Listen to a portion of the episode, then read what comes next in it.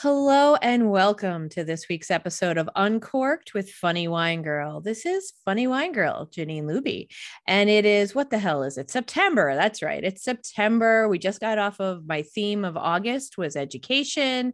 And uh, I don't really have a theme for September other than fun because, you know, of course, I had my dear friend Oliver on a couple weeks ago with me, and we were just being totally goofy. And God love anyone who stuck around for that conversation because I was getting goofy. But I love to celebrate my birthday. I'm a Virgo, September 3rd. Like I like to say, don't worry if you missed it. I celebrate all month and then some. So I'm just happy to be having great people on every week, especially women. As I always like to say, I like to promote women. So there's no real theme to September other than just bringing you content that I think is fun and informative and inspiring. So this week, I'm super excited because you've heard from her before. Gab Bonesso from Pittsburgh, amazing comedian, public speaker, mental health advocate, and just like a ball of energy that I just adore.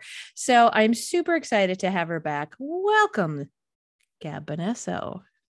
Thank you so much for having me and happy belated birthday again. Thank you. I, I know do you do you like birthdays? Oh, I love that. That oh, Golden Girls. I had to do it. I was like, I gotta wear her for like it's a women thing. Um yeah. So I love I'm a Pisces, so I love your birthday more than I love mine. That's how that is. Like I I love I love celebrating everyone I love, but I hate my own birthday. Just not a fan. Okay. All right. And it's not about aging. Like I'm grateful to be alive. Okay. I just I, ever since I was a little kid, I just don't like it. I don't like all the attention on me. I, I get I feel guilty for receiving presents. It's torture. But you know, we have to do it okay. All right. And as a kid, I don't remember. I'll be honest with you. I feel like I enjoy it more now as I'm getting older. Cause as a kid, I mean, granted, we had cake and stuff, but I never had like, I mean, some kids now it's like a, you know, bar mitzvah or it's like a, the, oh you know, a wedding, you know, it's like, oh, let's rent out this. And I mean, we didn't do that when I was a kid. I have pictures of my ninth birthday and oh, I should have posted them last week. Maybe I will still next week uh, playing games in my backyard. And no dissing my parents. I love them, middle class, hardworking family. We were not at some place, we were throwing pennies.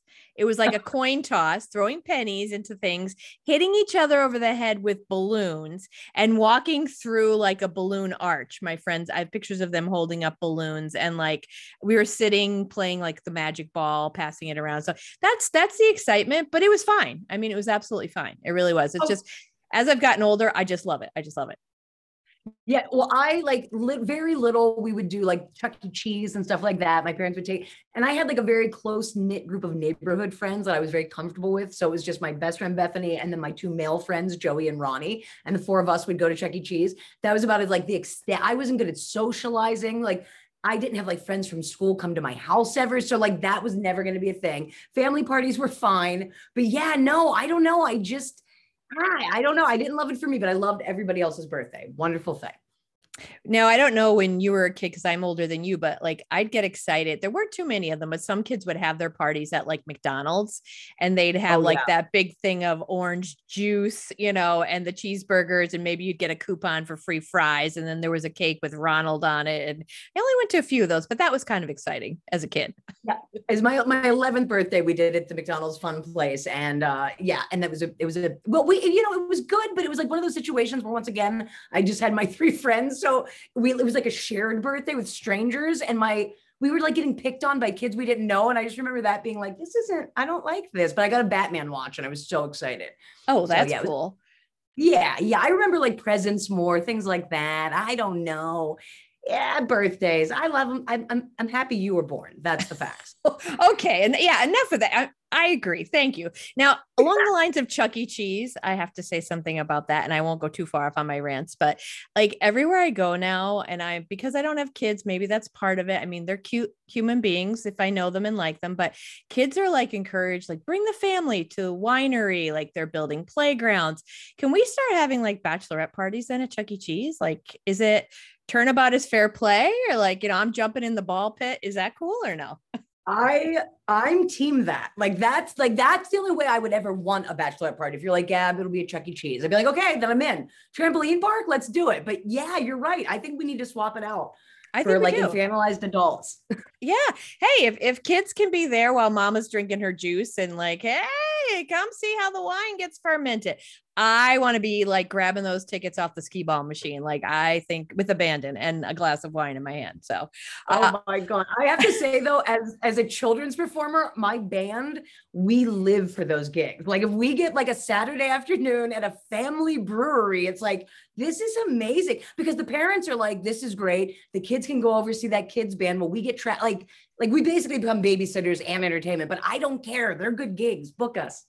yeah, and, and I don't blame you for that at all. And I think I I just and we had this kind of conversation, I think, a little bit last time about what's acceptable now and like what you can quote unquote complain about or whatever. And it's like Yeah. I feel like I can't. It, it's just weird. Years ago, this wouldn't have been a thing, but it's like literally the place where I do my shows, the one winery in the Poconos. They just built this like really pretty nice big playground, and I'm like, hmm. Like I just don't get that. And I just saw a post from a brewery for like a a family fun day, and I'm like, what? I get from a business perspective because I'm sorry, I don't really think it's all about like, hey, let's get the family together around the keg, like that's wholesome or something. But like, I think it's just like wherever the parents need to be or want to be, let's invite them, the kids, because then they'll come and they'll spend money. Like that's kind of what I'm thinking the take is on that. I don't know. Oh, it definitely is. It's totally horrible. And you're a hundred percent right. Like I remember even early in my stand-up career, I was doing a show and it was late. It was like 11 o'clock at night. And a woman had her baby at the venue. And I remember, and, and I can't remember what my joke was, but I definitely said like a bad word. She stormed up to the stage and was like, there's a baby in the audience. And I'm like, why is there a baby in a bar at 11 o'clock at night? And she was so irate that I even suggested that that was weird. But I mean, 10 years ago, that just felt weird. Like I, that still feels weird to me. You shouldn't have babies in bars, but hey, you do you. I don't know. Yeah, yeah. I, I hey, I saw a baby this summer at a, uh, it was, well, it was a modern version, a modern take on a Shakespearean play, and it was done with all Queen music. I saw this woman bringing the child in in the little carrier, and I'm like, again, I'm like, come on. Now, Right. I will say to her credit or somebody's credit, uh, the baby's credit, the baby didn't make much noise. It wasn't until like maybe the second half that it, you know, cried a little bit, but I'm like, really and and you know what i'll stop on this line of thinking because i will just not shut up and we don't want that so let's talk about the last time you had i think water or something really healthy tonight you're on board you are drinking a rosé i believe Well, because it was your birthday, I was like, you know what? We're doing this. We're celebrating. So yes, I, I brought out my uh, my favorite rosé, which is a Coppola. It's a Pinot Noir rosé, which I didn't know a rosé of Pinot Noir, whatever the heck that means. I Guess it's Pinot Noir grapes. I don't I don't know, but I really like it. It's not too sweet. I hate sweet anything. Um, but and it's kind of light and it goes down very easily. So I already apologize in advance. uh, those are the best and worst wines in my opinion because i drink a lot of them and i drink a lot of them and that gets me in trouble so It's like a Uh, Capri Sun. It's like, oh, Oh. this is this is fruit juice. Yes, it is. I decided to not, I had enough wine over the weekend for my birthday. And I I go to bed and I like I wake up with a headache a little bit sometimes. And the acidity in a lot of the wines I like, I like white wines that are like semi-dry. I don't like sweet either. But it's like being stabbed in the chest. It's like, oh, a brute, you know, and I'm just like sucking it down, like, you will not make me quit wine. I don't I'll take more of those Alka Seltzer, Tums, Tagamet, whatever the hell it is. But tonight I made myself a martini because I had this. I used to go through a phase. I used to go through, I went through a phase. I love Van Gogh, his paintings. That's not a phase, that's still in my life. But my family was buying me Van Gogh vodka that's made, I think, in France or Holland. And Yeah, it okay. had his paintings in the bottles, which were so cool. My parents, every Christmas, they'd buy me, didn't matter the flavor, it was more about his paintings. But I don't know if someone bought the company out and they changed the artwork in the bottle. So now it's not really his paintings. It's just like, you know, like fruit or something. I'm like, I don't need that for a $40 bottle of vodka. So anyway, this is peanut butter and jelly vodka. I never use it, but I thought I would try it tonight with some chocolate milk and a scoop of chocolate peanut butter ice cream. So Oh, but it is it is that um Van Gogh vodka. Yep. Yeah. It was probably the last bottle. I I told my parents after a while, you know what? I love his artwork. So I thought it was cool to get these bottles. But now, like this peanut butter and jelly is literally like, I think it's like a squish. It looks like a splat of like jelly and something else. I'm like, yeah, that's not Van Gogh. I don't, I don't need you to right. keep buying these for me. That's okay.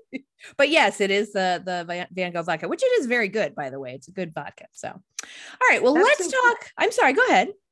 No, no, I it's just funny because like one of the first things you said tonight, and you weren't recording it, was just Ducky, and then you're going on about Van Gogh, and my mother's catchphrase was just Ducky, and she was obsessed with Van Gogh, and my mother like I've really been feeling her a lot lately in the air, so it was just really wild that you were like bang bang on those two points. I'm like, wow, okay, she's in this interview with us, so if the lights go weird or sounds off, it's my mother. She's just visiting. It's okay. Hey, I love that she loved Van Gogh. I got to, and I again, I don't want to make this about me because I want to talk about your recording, but huge fan of his went to france went to his uh, grave site uh, got to go to provence where he uh, did starry night all those wonderful places. And initially when i was going to his grave site when i was uh, first time i ever got to go to france I was lost on the train, didn't know which stop to get off. That is how I met the one woman that I've been friends with now since 2001 or two.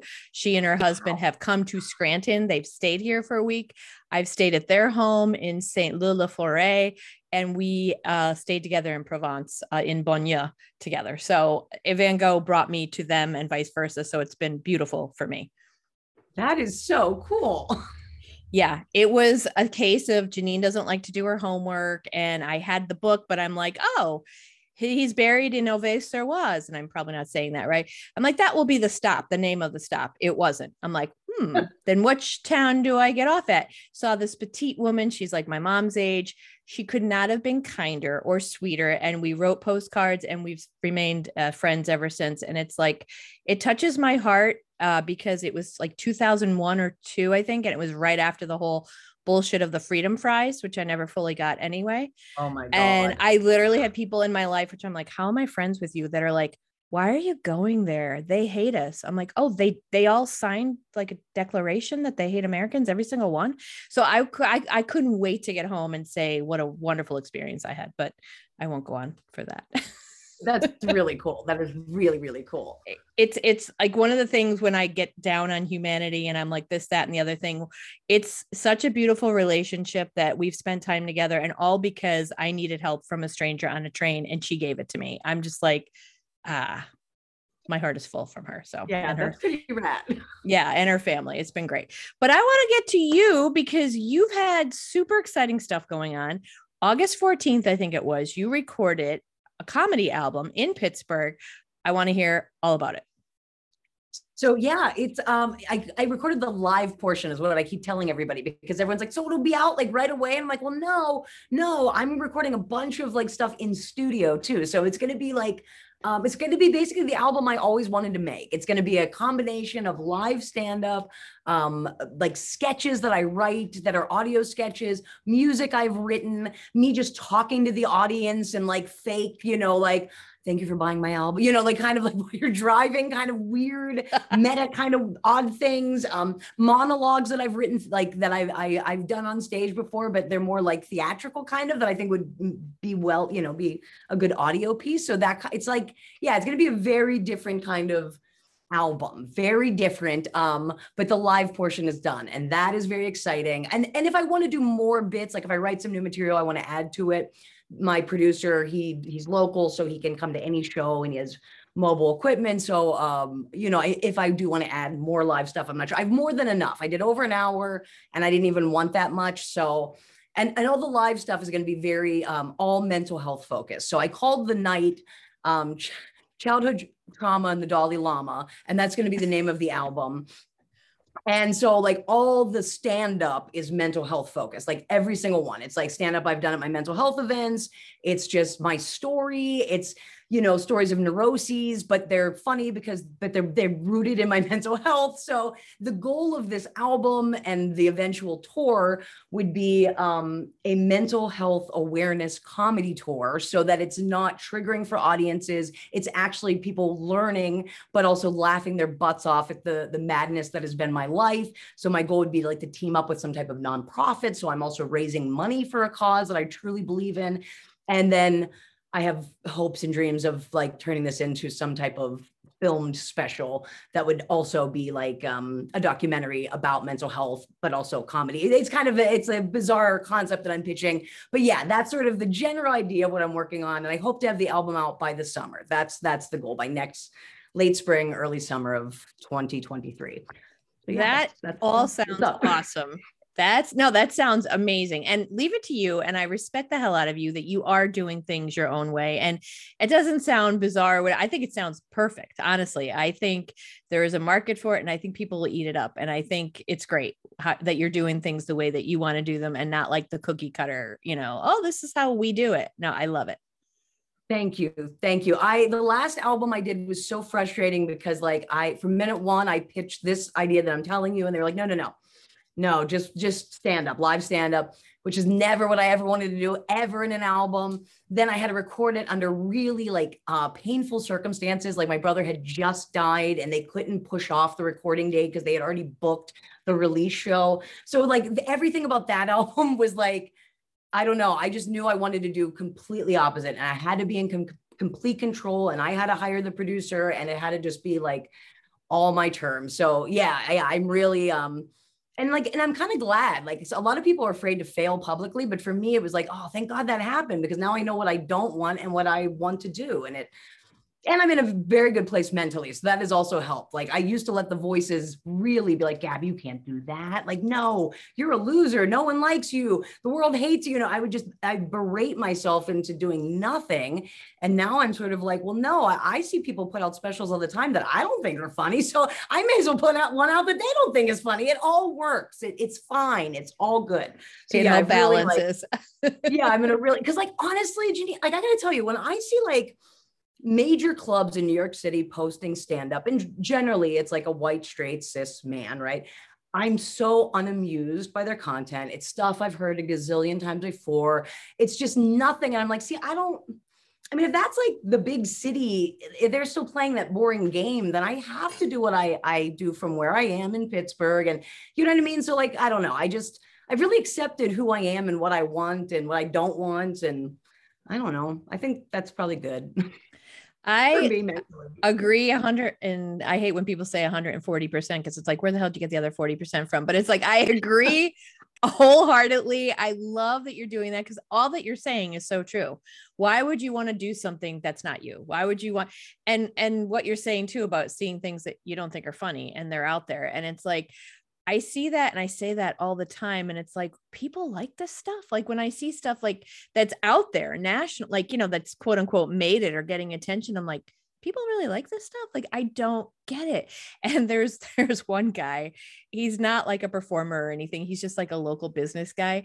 Well, Gab, let me tell you, he is under my skin. Like he will post something so inane, like it's good to get out there and say hello to people like just something basic. People are like oh my god that's the oh you're right on. And he'll get like 50 comments uh 300 likes and i'm like wow that was earth shattering like and and it's so funny i talk in code about it with some of my uh, other like colleagues locally here and they're like they cracked up because they're like yeah we know who you're talking about. But i don't get it I don't get it. I mean, he's he's an attractive looking gentleman who's, you know, maybe in his 50s whatever. And I don't know, I've heard so-so reviews on his professional, you know, career whatever. But he posts stuff and people are like flies to like honey or bees to honey whatever. I'm like and I know it gets frustrating because when you're putting out content that you're like well, that podcast was great. I got like five likes on that. What the hell happened? It's just, but I guess you just have to like know that you're touching the right people are hearing what you're doing and and appreciate it and and try to just focus on that stuff, I guess. Oh, without a doubt. And it's it's also like that's what they're shoving down our faces. And if you and I don't like it, there's a ton of people who also don't like it. They just haven't found us yet. So I just almost look at it like um I'm a huge like X-Men freak. Like that's my favorite comic book series. So it's like when Professor Xavier had to like use telepathy to find all the mutants. We just need to find our audience base. Like they're there. There are people who want like what we're given, and uh, we just have to find them. And it's just going to be like meeting people like us, helping each other word of mouth in different cities. And I, I that's all I'm interested in right now is finding my fellow mutants all over the country, us supporting each other and us showing the world like, no, the weird art kids are still out here, man. Like, and we're making art. Like, so come and see us. It's cool. It's different. It's not the same joke you've heard for 50 years. It's something different. Yeah, yeah. And and uh, and again, not to go and complain, but like I struggle with, and I know I, I, will tell you, I think of you often, especially from the conversation we had. I don't know which podcast, but about giving people grace. And you're the voice in my head when I'm like, Gab's a better human than me. She is more oh. patient and more forgiving than I am. And I think of you and I think of you often. I'm like, oh, give people grace. I'm like, yeah, whatever. No. And I try, I try, but like I feel like you accept things easier and like not not that you're like give up, but that you accept, okay, that's how it is. And I I want to get to that place because you know, doing these shows, I think you know, like the ones I've been doing, I kind of promote them as ladies' nights, and I've been doing that. I was doing that for 10 years. There is a reason I stopped doing it, you know, to sell tickets in advance because this is like one night, the winery staying open late. I'm going, maybe traveling an hour. I'm bringing another comedian. I'm not going to go out there for 10 bucks. You know, I want to get paid. I want to pay the other person. Yeah.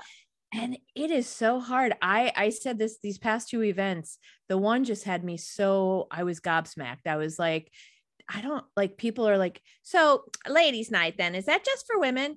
And I get, and I know we're in a different place now too with gender. So it's like, I'm not trying to be exclusionary, oh, right, right. which is totally right, not what I'm saying, but it's like, no cock. That's what I'm saying. Uh, you know, yeah. I'm saying no, I'm saying no to that for a rid. And then I was like, I will tell you, even though I can be an asshole, I do think things get to me. Like I'm like, Jeannine, are you doing this only because you want your own way? And I'm like, no, no, that's not it. I've had women tell me that they appreciated the vibe, the environment. And it's like, are we going to talk about periods? Yeah, maybe.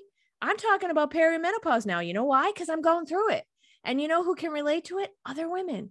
But this past time, like I had a guy buy a ticket, just one. I actually refunded his money and he was okay with it but i then of course i get there you know i'm like okay it's all women this is cool this is what i wanted and a woman had bought two tickets and one was for her man and he could not look more like military flat top you know he's the only man in the audience i'm like okay i so i'm like do i just give up or do i accept and stop because i can't certainly control what the audience right. does but like and i'm like well maybe people don't to your point about finding the people i'm like maybe people don't want this do women not care about this? Um, because I can't imagine being so in love that you can't go out one night without your man. But hey, that's just me. I don't, I don't right, know. right, right.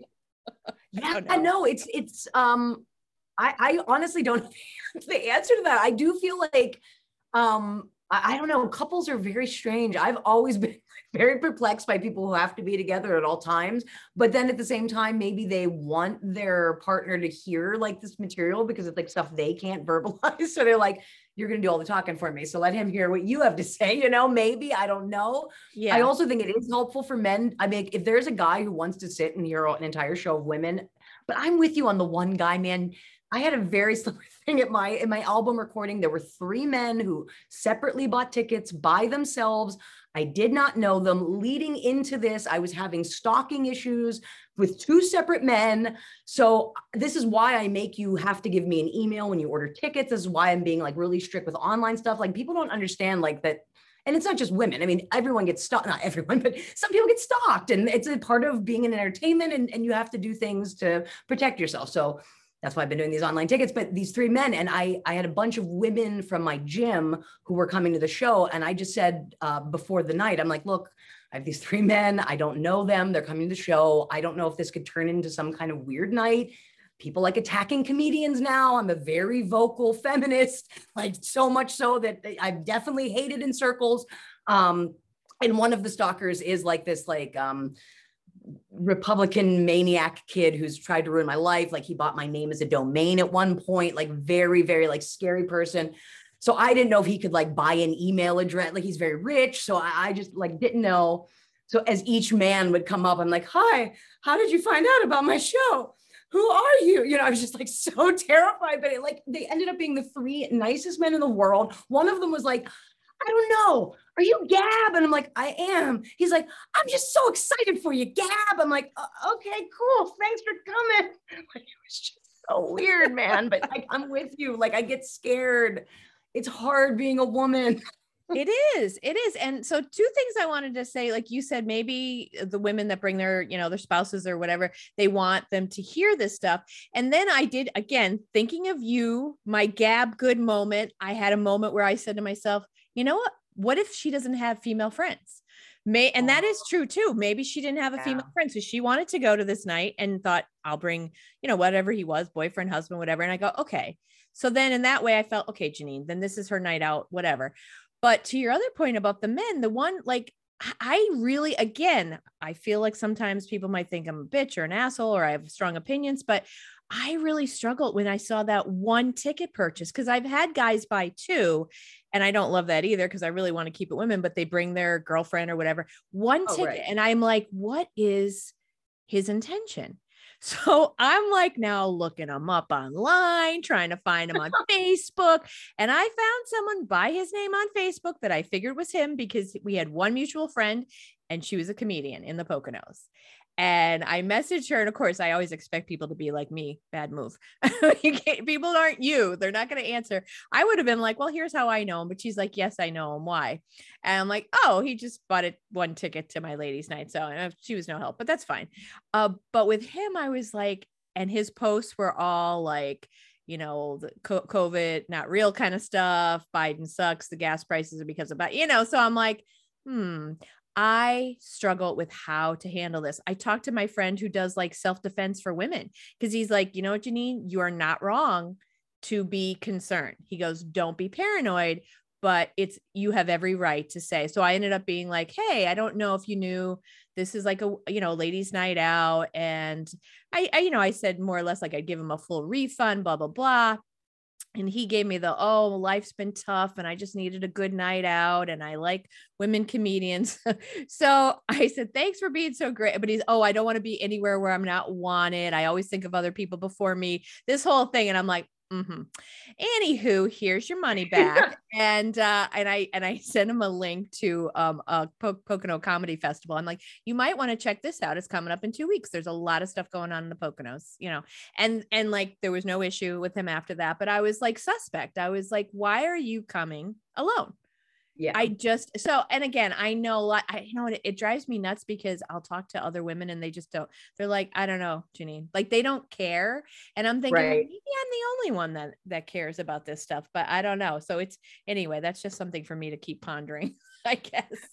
No, I care too. I care too. I'm just, well, I mean, you know, I, have been, I've had issues with stalkers before. It's just, it's, yeah it's not fun you know um and you and it's just we are in a very bizarre time like i had done a show last month in buffalo at a venue i adore with a group of uh, these, these two guys they're both named jake they're the sweetest boys in the entire world like if i could have two little bro- brothers it would be both of them um they run a great room and they they bring me up to close like every you know few months and it's just it, they treat me so well like way better than i'm usually treated like i just i adore them but while i'm doing the show uh, there is an active like trauma happening outside the club. And I, being me, who's very organic in my performance, I can hear it. I'm like, you guys all hear that, right? I'm not hallucinating. And they're like, no, I hear it. I'm like, let's see if the microphone will make it out the door. Like, I don't know what I'm walking into. So I take the microphone, I open the door. And I see like the scary, like I don't know, like it looked either like a, a just a, a true psychotic break or a drug induced psychotic break. Like I've never seen anything like this. Like it's to, I literally walked back in and I was like, okay, um, either we have a, um, a, a, psychotic situation going on and hopefully we're going to resolve it or someone just ate a lot of bath salts. One or the other we're going to resolve it. It's going to be okay right? So I, i'm i keep trying to go on with the show. The owner of the club goes out and then runs back in locks the door and is like hey no one can leave until the police come. Keep performing. And like runs behind the bar and i'm like like literally in my head, I'm like, is this what the musicians on the Titanic felt like? Like I was truly like, I gotta keep going while this and this man is being so loud outside. It's like uh, all these people were getting involved. It was just very loud. So I start trying to perform, and there's like it's mostly woman crowd, and this one guy is like, "Hey, you need to go back out there and see what's going on while I'm performing." And now earlier in my show, I do this whole thing about like um, supporting kids who are non-binary and I support trans kids and all this crap and like gender is just a construct. And he's like, you need to go out there and check on this. And I'm like, me? You're a man. You go out and look. Okay, I know earlier I said gender doesn't exist, but not in times of trauma. Get out there. and so everyone's laughing. We're cracking up. The police finally come. It gets resolved. Then I do a whole bit about how my whole act is about being the craziest person in the world. And now this idiot ruined it. Like I feel sorry for him, but I'm also so jealous of him. And I start acting out everything he did outside long story short, it was like one of those few moments like where you being actually mentally insane and then a mentally insane thing happening and you're like the one comedian who can do that. But it was wild because I had men coming up to me afterwards, like saying how they were terrified, they were scared, they were being pushed into a PTSD episode. And I calmed them down and kept it all okay but yeah, like it is, a, it, we're in a scary, oh, and I was like a block away from the shooting in Buffalo, like that had happened the month prior. So that's why everyone in the room was terrified, but like, this is the climate we have to go and tell jokes in. Like, you know what I mean? Like, this is a very weird time to be a comedian and then be women on top of that. Yeah. Yeah. It's, I mean, we're so divided. And I think that's, with my intention like in in reaching out to that guy i was like trying to figure out is he like you know, I'll show this bitch because I'm going to show up because I'm a guy. Like, you know, and right. I worried about that. So it was like, this is like a winery. There's no security, you know what I mean? And I was like, if yeah. is he gonna start? And again, that was me thinking the absolute worst. And he ended up just like, oh, okay, you know, with the woe is me, I won't go. Well, okay, fine. But you don't know. I mean, and that's the thing, you you don't know. So it's it's it's challenging. It's challenging. But oh my gosh, your situation, holy moly, like that's that's some real stuff going down there. Oh my God. Oh my gosh. It was truly like when I came back to Pittsburgh, I was just like, did that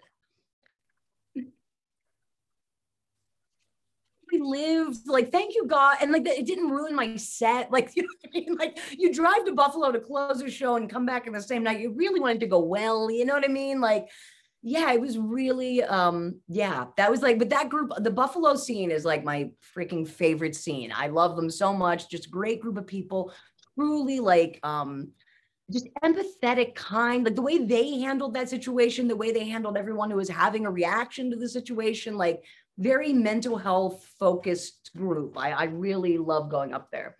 That's cool. That's great to hear um, so you're talking, you know, you mentioned about mental health and a lot of your uh, album focuses on that. And we've touched on this before when you've been a guest, uh, your own personal issues. And you did say earlier, you're in a great place, which I'm so happy for you because you're, you're happy. I know you had found a good uh, therapist. I assume that's still the same person who's done. Still same person. that's great. So that's a huge part of it. Um, September, as we know, is is uh, Suicide Prevention Month, and of course, a lot of what you do in your you know public presentations and things like that, you focus on um, on this topic because it is near and dear to you, and it's it's more than a topic; it's part of your life, and it's part of a lot of people's lives. So how would how much would you say that shapes what you do overall and how is that contributed to you where you're at now in a healthy place? Um you mean just like having that awareness of that that that scary possibility yeah. in my yeah yeah. Well i you know and i don't want to like trigger anyone that's listening or anything but like early on when i was diagnosed with bipolar i my my therapist at the time had given me this book. It was like called the the handbook to bipolar disorder. And in that book it said that um, three out of four people with bipolar disorder will attempt suicide and one out of four will be successful. And you know you you get that diagnosis you read that in a book and it it it really became something that um, i now know. I also have obsessive compulsive disorder and i became very um like fixated on that. So it almost became a, like a constant intrusive thought for me at all times. Like it was just this thing that was always there and something to be afraid of. And now that I have like words and I know what's going on and I know I, I, know so much more about my brain. I mean, I will say like sticking with therapy and getting new therapists when one no longer works and and being diligent with your mental health is a huge part of that. But right now, I would say the thing that is saving, like saves my life, the thing that that keeps me away from that scary you know, me being one of the three out of four bipolar people. Um, well, I don't want to say three out, like that, you know, that would, that would, that me saying that says that I've never attempted and I don't want to like give that, that, that's, that would be a lie. Um, the one out of four, I would say. But, um, right now, the thing that I practice the most and I think that helps me the most, and it's interesting because you were talking about it from when we talked the last time. I was giving others grace the last time we we spoke, and now my practice is giving myself grace because I can now acknowledge how hard I am on myself, how mean I am to myself, how my intrusive thoughts just can really just demolish me, take hours of my day, days of my weeks.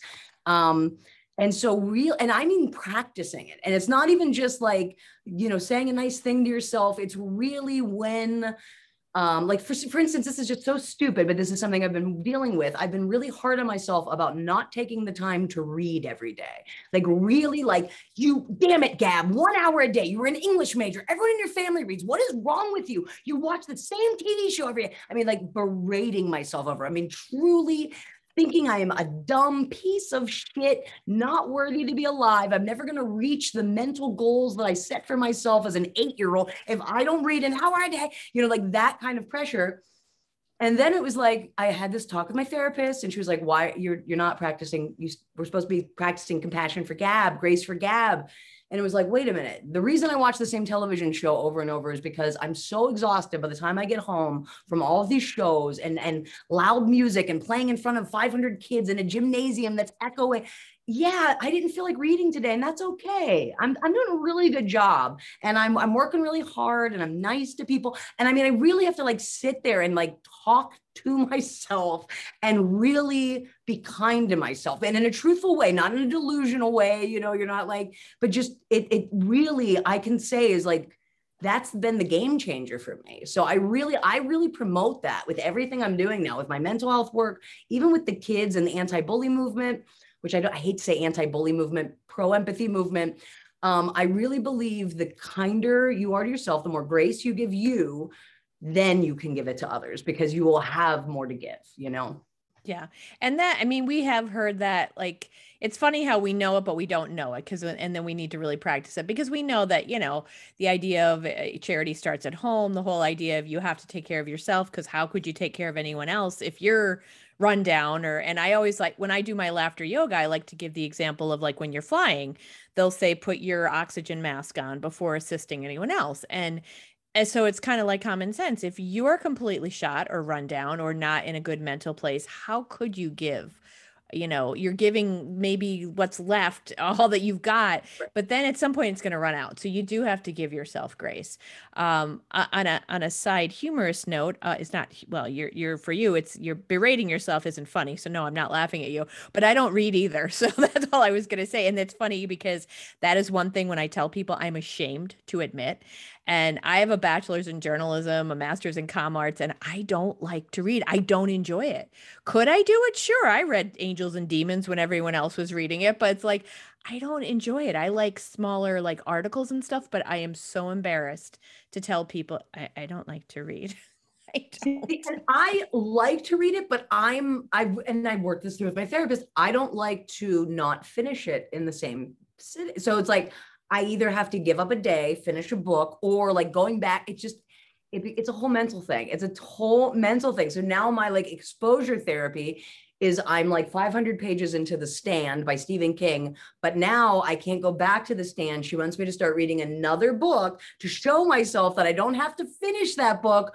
I can start a new book. So that's that's that's my practice for this week. That's what I have to do. It's very I love having homework. It's good. I, I did not make it through Needful Things years ago because that was too long for me. But I do remember almost getting through that. That was a really long book. That's Stephen King too, I believe. Yeah. And yeah. is insane. Like I read it and that was really long. This is like a thousand pages longer. Like it, but it's so good. And I wasn't in a mental state to read it at the beginning of the pandemic. So I'm reading it now. And it's bizarre how similar it is to the pandemic. Yeah, good stuff. But yeah, but I'm not gonna like be mad at myself if I don't read. It's okay. You're doing a good job, Gab. Yeah, it's it's crazy though. Like it's not crazy, but it's like you sit on your bed and you talk to yourself, and it could take as long as like 30 minutes before you actually believe it and you're grounded and you're like, okay, I'm okay now. It's okay. Yeah, as good. long as it works though, and that's that's a good practice to have, right? I mean, it really is. Right. Uh, one thing I want to ask you, and this is more on a serious note. So when people say like, you know, something could trigger someone, right? And you said, I don't want to trigger anyone. So, and I'm not asking you to be an expert on it. I'm just asking for your input. And so, so when people, so in other words, if, if talking, let's say, for example, about suicide, like that could be a trigger for, for people who have attempted that sort of thing, or is it certain language or? I, I would say uh, for both, like people who, who have, um, have you know tried to do it or people who have lost someone um you know um which I, I, I always get the terminology it's like now it's like death by suicide i think is how you say it. Um I, yeah i think that's why i'm always nervous and I, before i do any of my mental health talks i always just um I just say like I could be saying a lot of stuff that could trigger a lot of people. So like this is my story. This is what I I went through. Um, it helps that I don't I'm not a therapist, so I you know can't be punished. Like you should know better. But um, yeah, I always just get nervous with that topic because I just would hate for anyone to, or even just to ruin their day. You know what I mean? Like I just um, I don't know. I I get triggered very easy. Like a woman triggered me today on the road. Triggered me. She triggered me the light just turned green and honk, just turned green, honk. You don't get to honk when it just turns green. She's in a Lexus. She's older with like, you know, she just looks like she's like her Gucci purse is weighing down the car. She doesn't have time for me to have a moment. I mean, I literally just turned green. And I'm like, it just turned green. And so I drive up and we get to another light. And now she's laughing at me because I was like, it just turned green. And I'm and so I'm like, you're laughing at me, Lexus. Well, joke's on you. I'm not going when it turns green. How do you like me now? So then the light turns green, and I'm like, I'm not doing this. I'm gonna go. And I'm like, you don't realize you triggered me. And I just kept going, but I was like, it's true. Like she doesn't know, like the person in front of her is batshit motherfucking crazy. Excuse my language. So when she's in her rush, she's got to get to Mount Lebanon to get her whatever, you know, her hair done and Mount Lebanon's like a rich area in our town. Um, you know, she's mad at me because the light just turned green, and she doesn't know that like instead I'm like now going into my homicidal brain where I'm thinking not good thoughts and I could be a Dexter, you know what I mean? Like, and then I have to like call my and it's like she's not worth it. She's not worth it. But yeah, I mean, I'm not perfect at all. And people really set me off. That it's just like that entitlement and not giving a human being like she didn't give me grace. And that's what like kind of set me off. But yeah, anyway. Sorry. Yeah. Road rage for me can be homicidal. It's very. No, See, I, I, hear you. I don't even know if I should say this, to, but you know, it's the wine. I'm going to go ahead and say it. So, like you said, it's like Suicide Prevention Month. And I was thinking about that today, not knowing you would bring that up.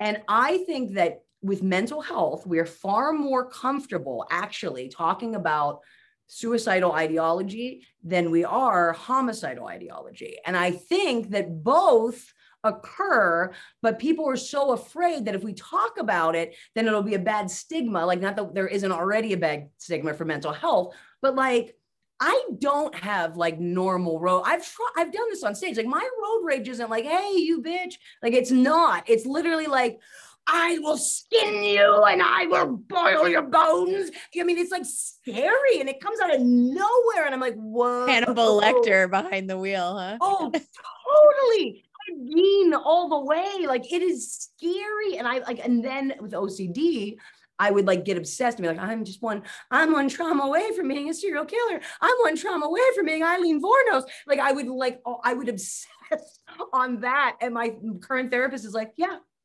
you you're right. You might go through one more trauma and you might become a serial killer. And you can live with that uncertainty. And I'm like, okay, but like there might be people who aren't living. That's cool. That's cool that we're just gonna live with this. We're just gonna live with this uncertainty. I love therapy. It's good. I love that. I love that. Um, I want to go back to the triggering for a minute because I'm gonna I'm gonna do kind of like what I did last time and say the things that I do struggle with, kind of like giving people grace because I do feel that we're in this again really divided interesting time when there are entitled assholes out there but at the same time like i struggle with the you could trigger people you don't know who you're triggering at any time so it's like should i apologize before i open my mouth because that's a lot too you know what i'm saying like yeah. i saw a show i forget which show it was on netflix but there was a disclaimer at the front more or less about the trigger that could happen because of i think it was suicide or it might have been I think I want to say it was suicide. And I actually, it was that or some other topic. And I kind of got irked because I thought, well, we don't put that. How many movies do we see where women get raped? Like a lot. Right.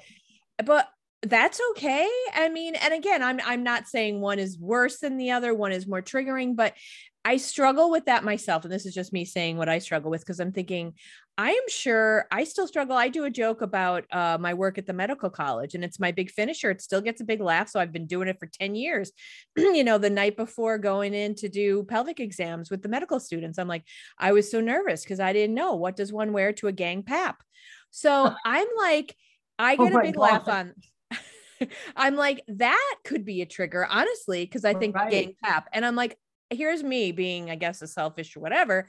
I'm not going to stop doing that joke, but I don't do disclaimers, you know? And I don't know. I guess I'm just, I'm rambling a bit on it, but I, I'm just saying it's what I struggle with these days because it's the reality of I'm not trying to be an asshole, but at the same time, we've got to live our lives I, you know, if I say to somebody, you know what I'm going to talk about today, and I don't know if anyone's ever, oh, were you, did you ever, were you, are you single? Am I going to, if I offend you, I offend you because you have kids and I said something, about, like, how do we balance that? I guess is what I struggle with. So. No, without a doubt. And I really like, I actually, I've had these conversations both with the mental health world and in comedy. Um, you know, I I'd say this, like, come on, if you think on to like, come on, you're gonna get triggered at a comedy show. You're gonna get triggered at a comedy show. If you are someone who is in a fragile mental state and you you can easily be triggered to the point of doing something drastic or hating yourself or just having a miserable night, don't go to a fucking comedy show, okay? That's coming from a mental health person and a comedian. Don't go. I sometimes had to be at comedy shows because it's my job and I'm triggered by the person going on before me and I've had to figure out ways to meditate, deal with it, know that I'll never work with that fucking asshole again or whatever thing I say to myself in my head. So you notice I swear more with the liquor. Um but like I can we, relate. we, we the patient also have some responsibility. You know what I'm saying? Like my mother, when she had difficulty walking, would know, like, okay, I want to go to this show, but I know that that show is going to involve me to walk a really long time. I'll, I won't be in a good mental state by the time I get to your show. So I'm going to skip that show, baby, but I'll go to this show because obviously I can do that show. Like it's this mental health, physical, mental disability, physical disability, same thing. So sometimes you have to be like, look, I'm not there to go there. And so that's on, that's on you. Um, and then with that said, like with comedians, like, um, and I, I, I tweeted this recently, but like, you know, take Dave Chappelle, right? So Dave Chappelle says all this stuff, upsets the, the trans community com- completely. Um, Netflix decides not to get rid of his specials, right? But Netflix also does a ton of programming that promotes trans people, right? And Netflix is a business, and that's Netflix's choice you're a consumer. You can choose if you want to watch Dave, get rid of your Netflix account, not support him, go on Twitter, say you don't like Dave. But it doesn't mean Dave shouldn't work because there's a lot of people who want to hear Dave. And there's a lot of people who want to hear Gab Bonesso, but it's probably not the same people who want to hear Dave. But that's not the point. The point is there's room for all of us. I, I just, I'm against like, a comedian having their career taken over over words or material I don't find as funny because there's so many. Com- I mean, if we're gonna get rid of comedians because they're not funny, Jesus, every open mic night around the country is gonna be shut down. Like so, uh, yeah, I, I think it's there's a little responsibility on both ends, but also at the same time, Dave Chappelle has to accept that there are gonna be venues are gonna be like, fuck you. I don't want you at my room. You chose to say those words, and I choose not to book you. We all have choices, and that's just, I think I, once we all start acting like grown-ups and a little more rational i think we could all understand that better but like it's it's still crazy to me. And and i also just want to say to everybody i see comedians get angry all the time. The loudest voices on twitter tiktok um, they're not even 18 they're like teenagers who their mommies and daddies don't pay attention to them and they're outraged about everything and they have zero understanding about anything. So, like, getting upset by these trolls is really like just a waste of our adult time. Like, we have more important things to do, like renewing our passports, you know? Like, let's not, let's not let anyone on the internet ruin our day anymore. Let's, let's do that together. Let's take a stand. We're not letting the internet ruin our day because there's sunshine and birdies and things we can do outside. So, Yes. Yeah. Well said.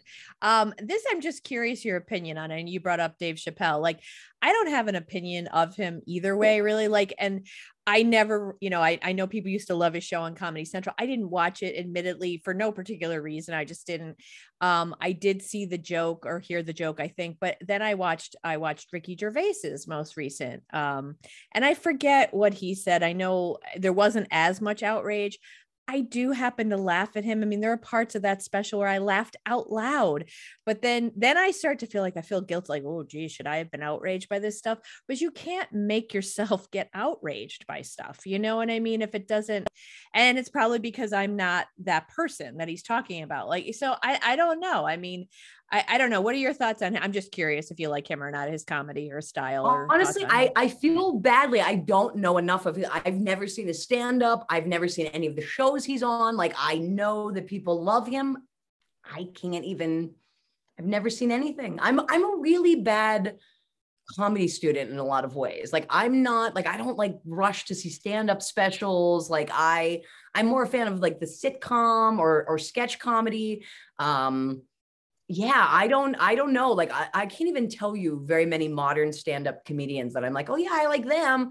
Um and and you know and speaking of things you probably shouldn't laugh or enjoy i mean my favorite comedian of all time is lenny bruce who took such like you know his attempt to make people think and and be aware of the power of words. He said the worst words you could say on stage you know but i mean i stand by him and i stand by his material and I, I I might have people hate me for that, but Lenny Lenny is who changed comedy for me. Lenny's the first person that made me go, oh, okay, so you can actually, you know, do something dramatic and then make them laugh. You don't have to be funny the whole time. You can say something important because you want to say something important, and then you make them laugh. But but you're allowed to just talk too, and like really really get people to think. And I don't know, I just really um I was a huge fan of Lenny Bruce. I still am, huge fan. Sorry, I'm cleaning up the wine. I kind of spilled wine for a second. I take off my sock and then clean the wine on my laptop. So I did a really good job there.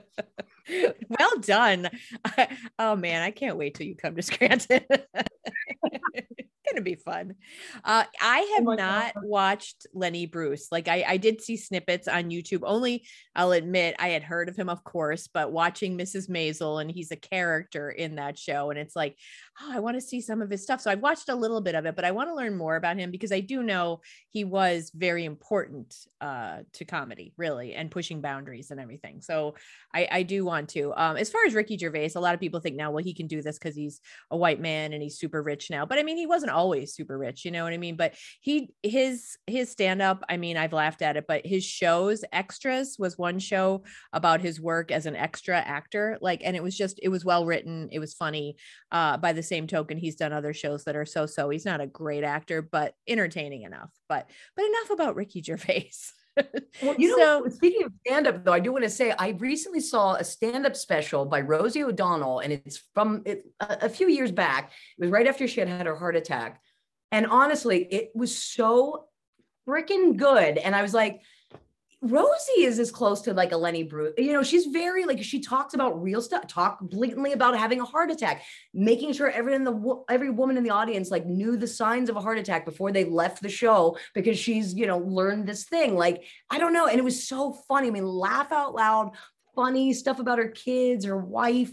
Like it was just such a good special, and I forgot how freaking funny Rosie O'Donnell is, and how like so much of like her politics have made people hate her and you know, ruined things for her career. But man, that woman is funny. So there, that is a special I recently watched that I was like, that made me like watching comedy. And I don't normally like to watch comedy. So I'll have to check that out. Yeah, as we know, of course, she, you know, Trump was always horrible to her publicly and they got into it. But I just listened to her. She was a guest on Tig Notaro's podcast uh, Don't Ask Tig. And she was so nice on that podcast. Like, I, have you ever listened to that uh, Tig Notaro's oh. podcast? It's like she has these different guests and it's a joke. Don't ask her. Like, but it's advice. Like, uh, so a listener might be like, So I work with this woman who sits next to me and her perfume smells. How should I tell her? Like that, like, you know, just different stuff. Yeah. And Rosie O'Donnell, like, first she talks to the guests, and she was so thoughtful in like how she was responding to the different, like, uh, written in questions questions. Like she was so nice. I was like, oh. And I also just watched A League of Their Own, the series, not the movie, on Amazon, and she had a small role in that, and she was really good. So, uh, yeah. So, so, so yes, yay, Rosie. Yeah, I'd like to check Hey, her out. Rosie. Now, do you like Tig Notaro? Do you ever watch any of her stuff? You know, I I've never seen any. Tig I'm bad. I'm asking you after you just said, listen, lady, I don't watch the fucking stuff. yeah the last like i mean like I, when i first started doing stand-up i was really into the comedians of comedy zach galifianakis maria bamford patton oswalt brian posehn um I, I love the Dave Chappelle show. I watched that faithfully. I love Mr. Show with uh, uh Dave or yeah, Odenkirk and uh, Cross. Um, but yeah, like I, I, but like when I was a little kid, I mean, I loved a person we can't love anymore, Bill Cosby. Um, but I also loved like I'm a huge like Steve Martin fan, Billy Crystal, Martin Short. I love the like very um the people who can transition into acting and like more like musical bits and like very stagey people. Like Martin Short is probably like the comedian that I feel like I could play his daughter. You know what I mean? Like I dressed as Ed Grimley for Halloween in oh, third I love it. Like I love it. no one knew who I was. I was always dressing up like SNL characters. One year I was Hans and Franz. My mom made me the whole suit. I walked around like, yeah, I was always SNL characters for Halloween as a little kid. So I always knew I wanted to do comedy. I just like straight stand up has never been just like my, you know, I, I I don't know. I don't like like the same 30 minutes, always telling it the same 30 minutes, the same way every day. Like that makes me insane. Like people who who are, live in Pittsburgh who come to see me often, like their biggest complaint is that I don't retell jokes often. They're like, ah, why won't you tell joke? You, you do tell it once and then you never go back to it. I'm like, I know I get so bored. I have to write all the time. Ah, Wow. What a bad comedian. problem to have to be so prolific. Stop, I, I, Gab. I'm I'm a terrible comedian though, but in the but in like you know in that gatekeepy comedy world, it's like that's wrong. What she's doing is bad. You never write new material, ah, you know. So I'm so glad I can get like all those voices out of my head, and I'm just like I'm gonna live my life, produce my own shows, and just be happy. Wow. What a concept. I love it. I think that's Crazy, great. isn't it? And you're doing it. You're killing it. You know what I mean? Like that's. Well, I don't know about killing it. I'm maiming it. I'm trying. But I agree with you on Martin Short. I think he is phenomenal. Like his characters on oh my god, what was that one he played on SNL? Jackie something with the with the terrible haircut and Jackie Yes. something Rogers Jr. what oh my god. I loved him on SNL. Like truly his the his characters that he can slip into I'm just uh, I think he's brilliant. I really do. Yeah. Oh my god! And Only Murders in the Building is like my absolute favorite show. Um, yeah, I it- Three Amigos. He was he was he could like steal the limelight from Chevy and Steve. Like that's how great Martin Short is. Little little Nettie. Uh, what was it? Nettie Neederson. I think that was his Yes. character. Yes, yes. Oh, yeah, I love Ah, good stuff. Well, I think I I think I hinted at this at my uh in my social media post. So I'm going to say it now because I won't give too many details out, but I am super excited because I believe we're going to get to have you come to Scranton, Pennsylvania in the spring. Like I said, I won't give away too many details because things are in motion. But unless something unforeseen happens, which you know that could always happen, the plan is to get you here in Northeast PA doing your thing, talking to people, and hopefully doing a comedy show. And I'll tell you, I cannot wait because we have yet to meet in person. And know. I just want to feel your energy. Like, you know, it's like being warmed by like a toaster oven or something. Like, I am just, I can't wait. I think it's going to be super exciting and fun. Oh my God. I hope so. I hope that that is the case where you're like, okay, this is what it's like in real life and not like, oh my God, this is like a lot and I need to run away from her right now. Um, but I don't, I don't, you don't strike me as there are people who my energy does do that to them, but I don't think you're that person. Mm-mm. No, I think I'll be cool. I'm good. I'm Even good. my sister, she's like, I hate people with mania except you. I'm like, thanks, sis. Appreciate it. You're the exception. Yes, you're the You're the asterisk. maniac I like. Thank you, sister. well, I know, there- you know, I know when to shut up. That's the other part. Like uh, most maniacs don't know when to shut up. I can read a room. I was the youngest of five, grew up with a lot of madness. So I know when to like, I know where my place is. I know how to just be a soldier. Like, you know, like when you, I think you said something earlier where you're like, you, it seems like you just accept the bad. and it's like, honestly, it got to a certain point where I was like, I could like not accept it and be like, man, what is, jeez, worst whatever. Like everything bad happens. Or I could be like, whoa, I really like take punches and keep going. I am Rocky Balboa. Let's do this. You know what I mean? Like I'm in a weird place now. Like I literally feel like if our government was like, Gab, we want to send you to war. We think you're the next GI Joe. I'd be like, I think I am too. Let's go. Let's do that. And it's not mania. I actually am like, no, I'm I work out. I feel fit. I've never had COVID. I'm Captain America. Let's go. You know, but that's I don't know what to say. Oh, you are really yes anding life. Big time. Big time. As the military sees this podcast and then calls me up and I'm like, oh crap, I gotta go. You said you'd go, Gab. You said it. you said it. It's it's you know it's been it's been heard by like 30 to 40 listeners. you know you got everyone in Scranton's talking. They said you're going. So yeah, it's all it's all they're talking about down at the five and dime. Um, oh my god. So what can you tell us about what's coming up next for Gab Bonesso? I mean, you've got you're working on the special or the the album, I should say. Um, you're always do you know open to presentation. So if any schools want to hire you, I know you do um, with is it Josh and Gab, you have a program for kids, but you also go out and speak about mental health. So anyone can book you for that type of thing. You're willing to travel, just reach out and uh, of course pay. Of, of course, that's that's involved because we all need to get paid and deserve to. But uh, you're open to that. Do you have anything big coming up that you're you're hitting the road or anything like that? Yeah, some really cool stuff. So Josh and Gab, uh, you know, um, the fall is like our big season. So we just have a ton of like school performances, music festivals, all different stuff coming up. Like next week in five days, we have 10 shows in five days. So I will lose my voice. Um, like it gets it gets really intense like that. I have a really cool um, mental health talk. I'm the keynote speaker for a mental health symposium at Point Park University this September. So that's a really cool thing. I'm also going out to Harrisburg, where I'm going to be the featured comedian for uh, Disability Pride. It's going to be at the Pennsylvania Capitol in Harrisburg. We're going to be on the steps of the Capitol, and it's all disabled like artists and and and and representatives who fight for physical and mental disabilities. And I, that is that's a huge gig. I'm really honored. Like when is that? Like, so that is October 25th. Oh my gosh, that's two um, hours from me. Is it really? Yes. Oh my God, October 25th. Oh, All and, right. And, I'm so sad because I have to rush back after, like, I'm going to do the be in Harrisburg, but then I have to be back in Pittsburgh for anti bully or pro empathy shows, Josh Gab shows uh, in Pittsburgh the very following day and the day before. So it's like I'm driving up to Harrisburg, doing the gig, coming right back. But I'm really excited just because, like, a lot of these people that I'm performing with are like huge. I mean, their followings are way bigger than mine. And I'm just, I'm so like honored by Vicky, who runs Disability PA, for her supporting me and believing in me. I did an event in Pittsburgh, and she's like, I'm bringing you to Harrisburg.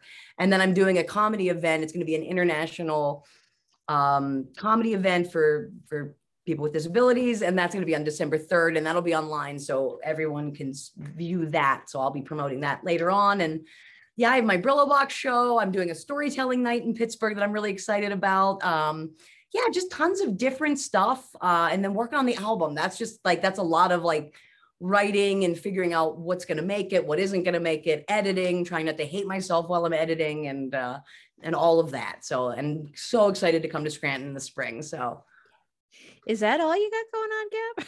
That's it. Like nothing major, nothing big, you know. That's it.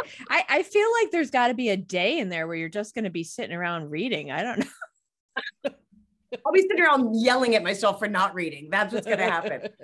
oh my God. But Josh and I are really excited. We had met someone who uh, basically like came up to us and was like, Hey, would you ever be open to doing these school assembly programs for like military students at military bases all over the world? And we were like, yeah, we would really love to do that. But we like didn't think the person would follow up and they followed up. So I'm like, oh my God. So I feel like my passport expires next month. And I'm like, I got to get this renewed. If there's an opportunity to do my version of a USO tour, this will be cool. So I don't, I don't know. I mean, that could be like the following year or something if it were to happen, but that's like truly a dream of mine.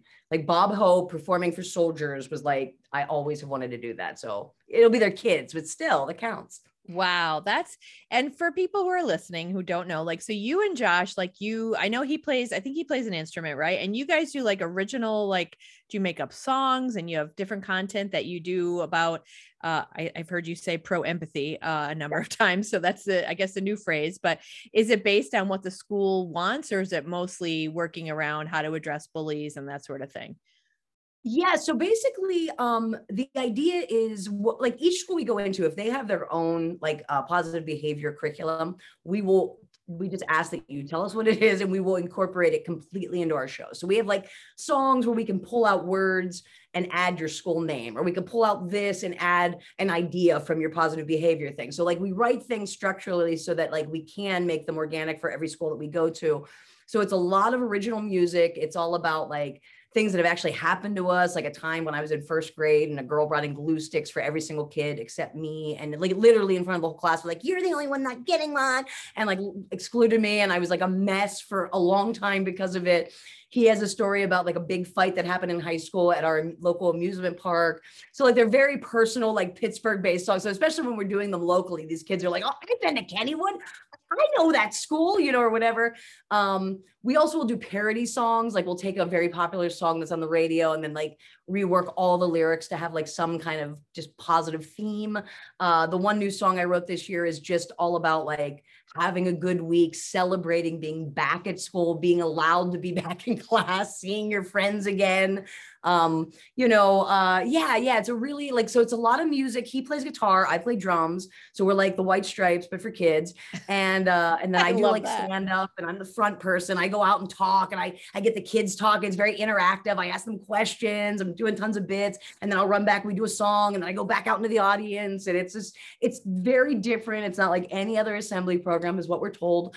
Um, yeah, and it's really rooted in just like mostly it's about self-love love for your school because if you have self-love and love for your school you're not going to be picking on people because you want your school to be the best place ever. So it's sort of that idea. We kind of go about it in a way where we're not like beating you over the head being like don't be mean but we also be like guys like when you're mean no one wants to hang out with you. Like really like being like it's cool to be cool. Like just be cool. Like don't really seriously be cool. You know what i mean? And it helps when you're like playing drums and electric guitar and they're like hey they're kind of cool. Maybe we'll listen to them. That that's okay.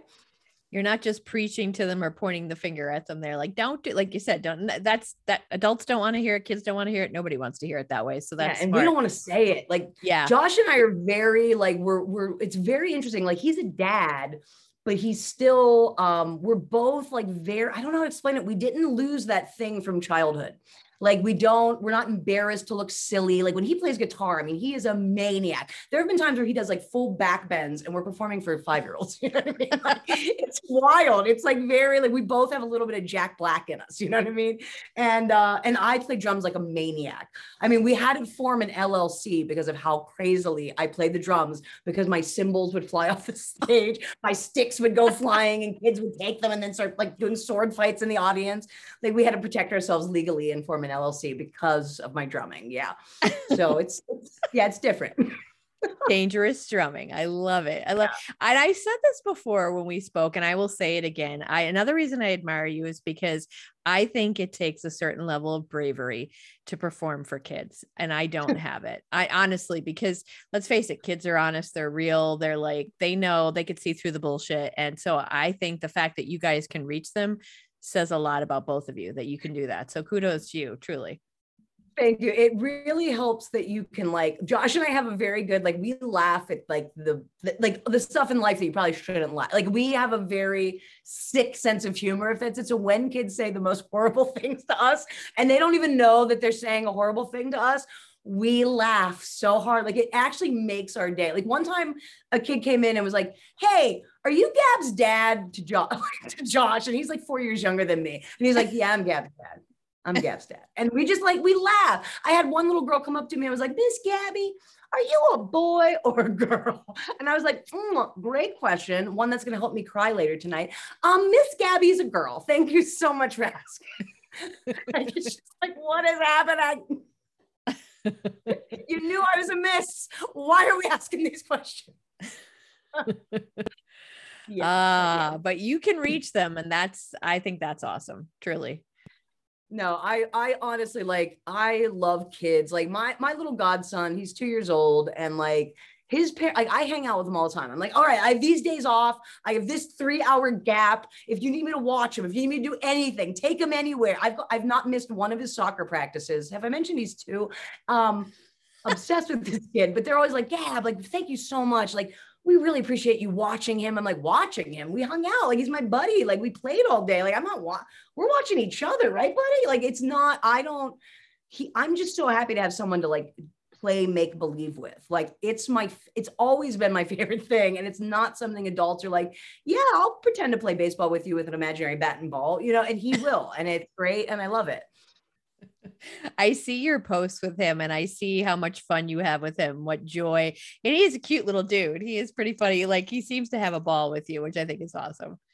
Oh, we are total besties. Yeah. My one friend, she's like, Gabby, in that one video, and he's wearing a hat. Is that your hat? I'm like, it is. And she's like, he has the biggest baby head I've ever seen in my life. She's like, he has a Charlie Brown head. I'm like, oh, no, he does. Like even the doctor said he is at the hundredth percentile in terms of heads. But you know what? It's just more cuteness that goes all around, is the way I see it.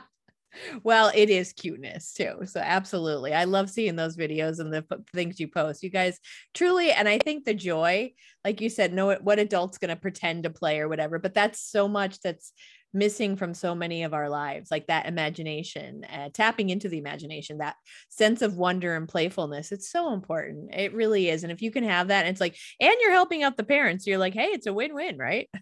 Oh my god totally yeah like they they feel like they'll feel guilty and be like we owe you i'm like you owe me nothing i love this please i'll take him like you guys just give him to me i'll i but then i think i don't know if i'd like that you know what i mean? I think i'm a good like aunt playmate and I'm, I'm like, look, I if I were to have a child, I know I would step up and be a great mom. It's just like I hate to sound selfish, but I think when you spend so much of your life like battling mental health and like not ever being where you want to be, and then you finally get to where you want to be, and you're like, wait a minute, no, no, no. I'm not giving that all up again. you know what I mean? Like I've already no, no, this is my time. But I, you know, there's with, nothing with wrong with Wade, I could end up having a baby. So we'll like, yeah, that's true. It's I'm like, not like literally if you would have asked me a year ago to be like, no, I won't have a kid. Now, if you ask me, like, I might, I don't know what's gonna happen. A government issued really, baby. yeah, I may have to. So there we are. That's the new world ah, the new world. It's not selfish, by the way, to want what you want. So I, at least Thank that's what you. I believe. That's what I believe. So, uh, well, well I, there have been a lot of memes going around about Gen X and older millennials, and they're like, I just wish you guys realized, ladies, like you wanted all this freedom, well, you've just given up your baby years or whatever. And I'm just like, oh my God, like, why do you think we care? Like, don't you think that women who chose not to have babies, they chose that? Like that was part of it. It was our choice. yeah. I think they think that we're missing out. Like, you know what I mean? And it's like, that's wow. I'm yeah. I Although I do tell you, I, I, will tell you, I feel like a unicorn to some degree. I always say because I, I mean, again, it probably depends on where you live too. Pretty much everyone here about my age has children and is married. There, there are a couple, a handful of exceptions, but I do sometimes. It does, you know, you talk about like the negative self talk. It does hit me sometimes. Like I, you know, because I do feel like and this could be a whole different podcast like between advertising and like even the businesses like i said earlier with the playgrounds at the wineries i feel almost everything is geared toward kids and dogs these days. So i'm like okay. So sometimes i do kind of feel bad like i'm like did i miss out on something? Am i not a good person? Because i'm not you know bringing more joy into the world although it depends on how you look at it. But i don't know. So i it does get to me sometimes but there i don't think there's anything wrong with with a choice of of wanting to live your life. And it's not like i'm a completely horrible human being who doesn't do kind things from time to time. Right. No and i think and then like when you said about there's like the kid fraction there's the dog fraction i think there's a third fraction and it's the adults who don't have kids who work out. And like those other fractions sometimes make fun of us. So don't feel badly. Like we do our thing. Like it's okay. We have our you we have your running schedule. I gotta get the kettlebell. It, it's a lot and i'm starting to run again too and that when you take time off from that i don't know how i mean you do real running i like three miles and i'm spent and i oh I haven't been It's doing so much hard. real running lately. Trust me. This summer was not like great, but on my birthday, I I registered for a race because I wanted to be truly not to sound corny, but like celebrating my birthday in a way that's like, okay, challenge yourself and know that you're alive, like something healthy. Like I'm one of those people, and I know I've had other women say to me, Ew, I like when I quote unquote earn a sweat. I like to say, like, I've worked really, like, I've run really far and I'm sweating. Like, I earned the sweat. I like that feeling. Like, I really do. I signed up for a 10K. And I mean, I've done, you know, I've, I've run two marathons, I've run halves, I've run, so I've run farther, but lately, past couple years, uh, I, well, I did the marathon in 2019, but since then, not that much. So I signed up for the 10K and then I was like, oh man, it is my birthday and I do want to like not push it too hard. I actually bumped it down to the 5K because I have not been running. But let me tell you, I was glad that I did because even the 5K was tough. It was on a farm and we were like running on grass, we were running up hills, we were running like over rocks and roots. It was really more of a trail run. So I was like, you know what? This was just the right level of push. Like, I'm alive and I'm alive. I can breathe. Yeah.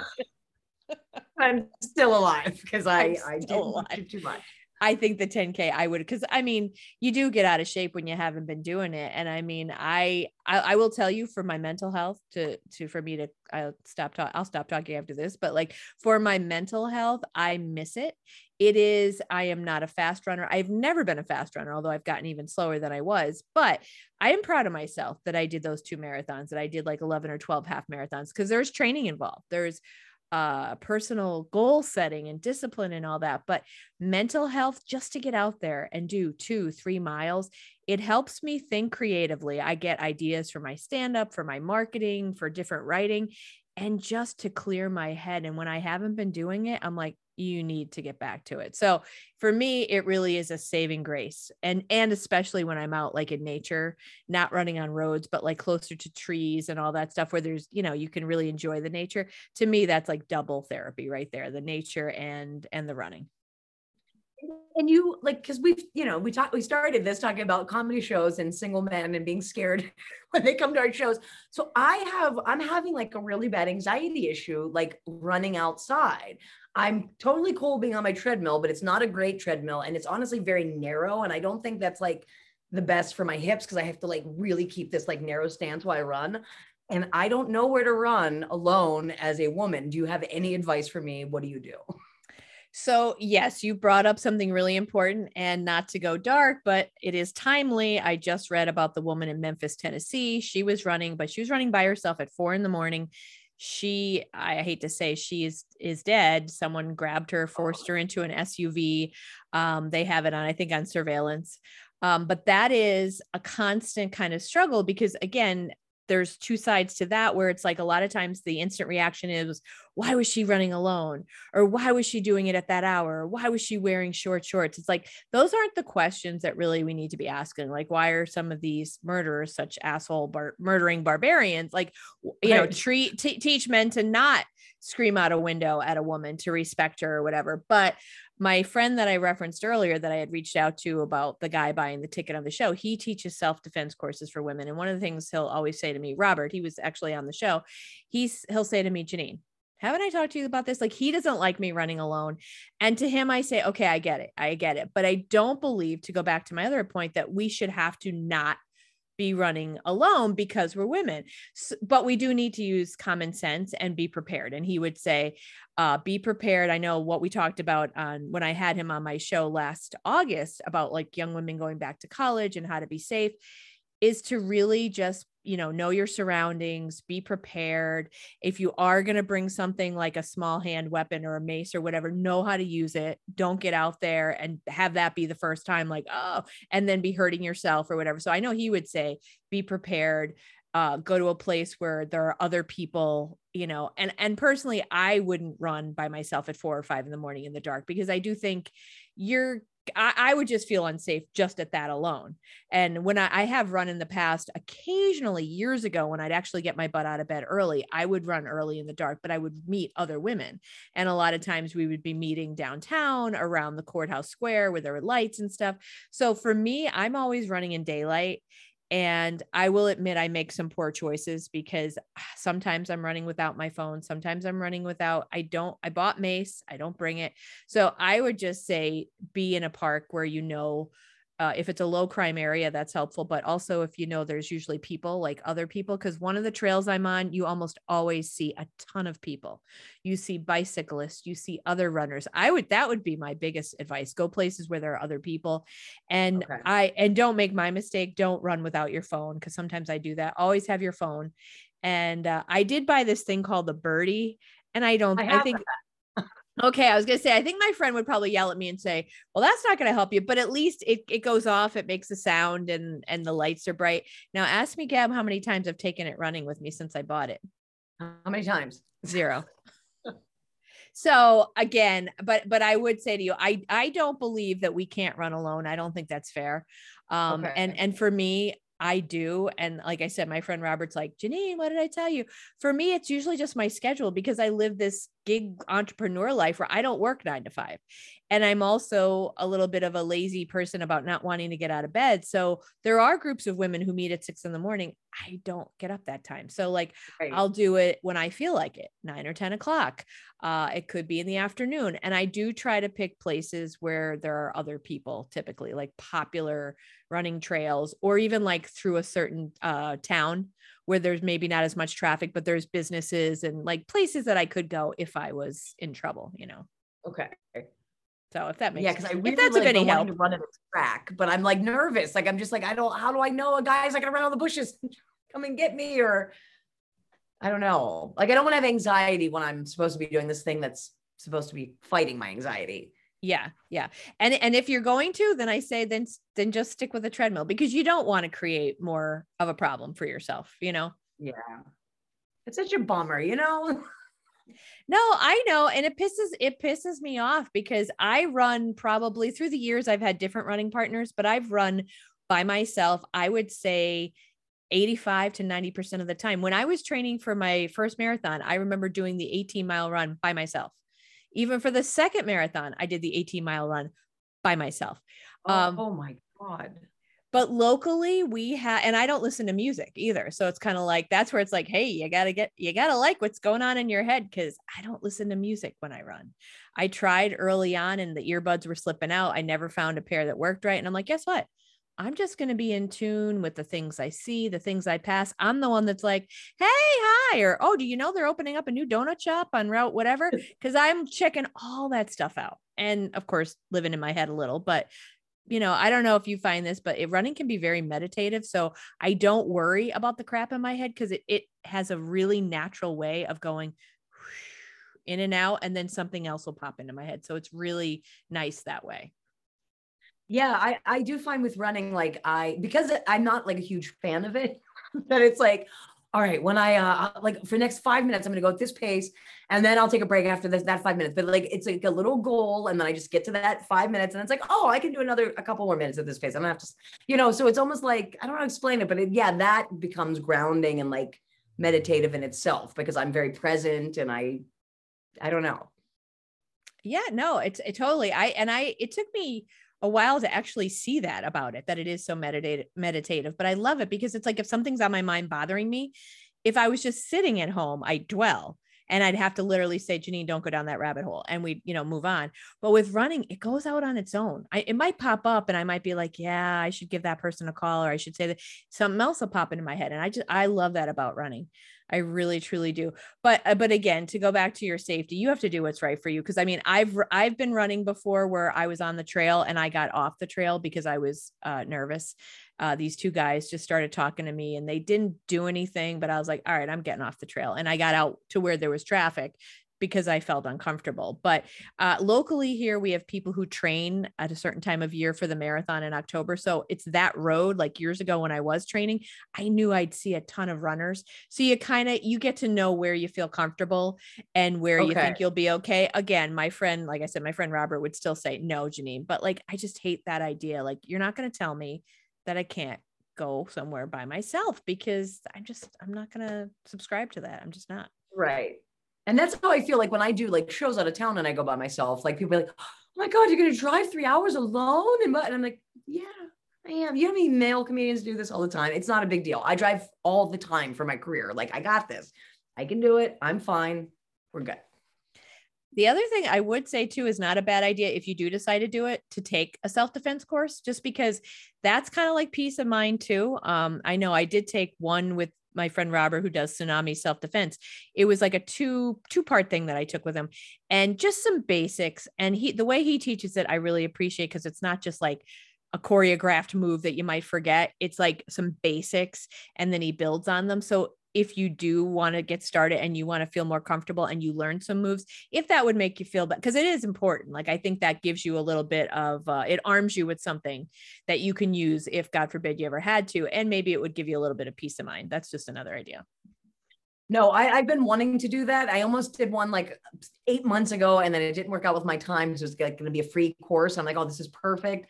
Didn't work out, but you're right. I think I'm going to do it. And a friend of mine from the gym, he and his wife, or soon to be wife, they keep offering me to come run with them, but they're like perfect. Like this guy is, he's a marathon runner like you, like he fast. I, am just like, you're gonna leave me, and then I'm gonna be alone on this trail. Like I don't, I, I don't know how you run with people that are way faster than you. I, I don't think it's a good idea. So yeah, I haven't taken them up on their offer, but I have some people offering.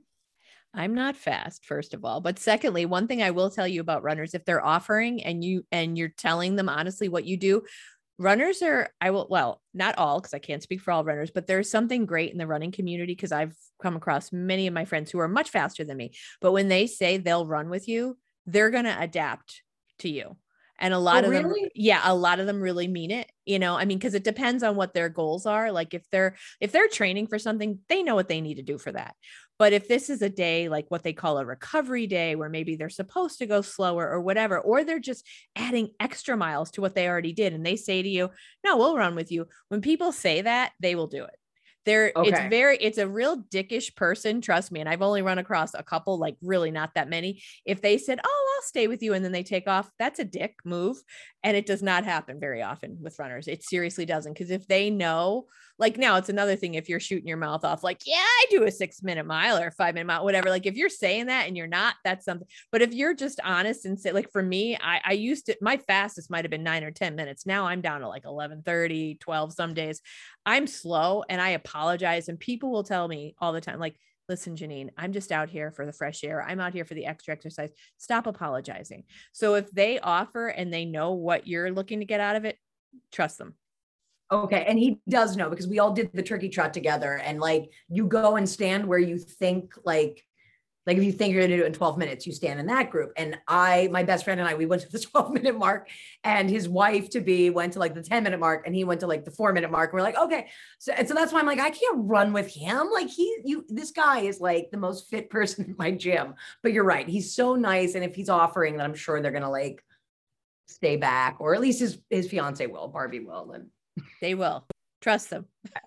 now, if I go with them and they both like peel off and it's like a Looney Tunes cartoon, and I'm just like, uh oh, I'm immediately contacting you and saying, You lied to me.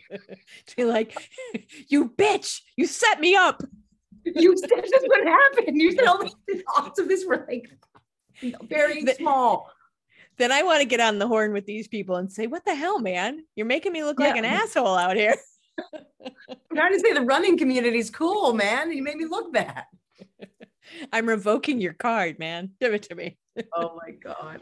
Yeah, this guy literally will do like 20 miles and then come and do like an intense like uh CrossFit kettlebell class. And I'm just like, how? Wow my hat is off to them like i have gotten really lazy so I, I but people like that amaze me that's just fit and and you know i think it is it's so good for you like i said i miss it more mentally than anything i mean i need it physically but mentally i just i'm like yep you got to get back into the routine because it's just it's such an important piece of my mental health i know that so for sure. And and running gives like a, a, a, high, and I know they call it the runner's high. That but like other working out doesn't quite do that. Like I do get this like even if it's just a mile, I feel so satisfied in running a mile that I'm just like, woohoo, okay, what a day. Like I'm just in a better mood. Like it really is like an instant happy pill, which is why yeah. it's like, why you can run a mile a day, Gab. You can do that. Your treadmill, you can do that. Well, and uh, I through the years I've done different like uh, what they call running streaks, and I like those because then you kind of like you not to put pressure on, but you force yourself like for the streak, you're like, okay, you just need to do a mile. And those are the days or the times when I'd be like, all right, you're on this streak, you want to keep it going. So you just get out and you find a way. It's it's interesting how you can find a way when you think you have to. Like when I wasn't doing the streaks, I'm like, oh, it's too late, or it's raining, or it's this or it's that. But when I'm doing the streaks, I'm like, I literally the one year, I think it was two two winters ago, I ran inside my house up the stairs, down the stairs, out to my kitchen, in the room.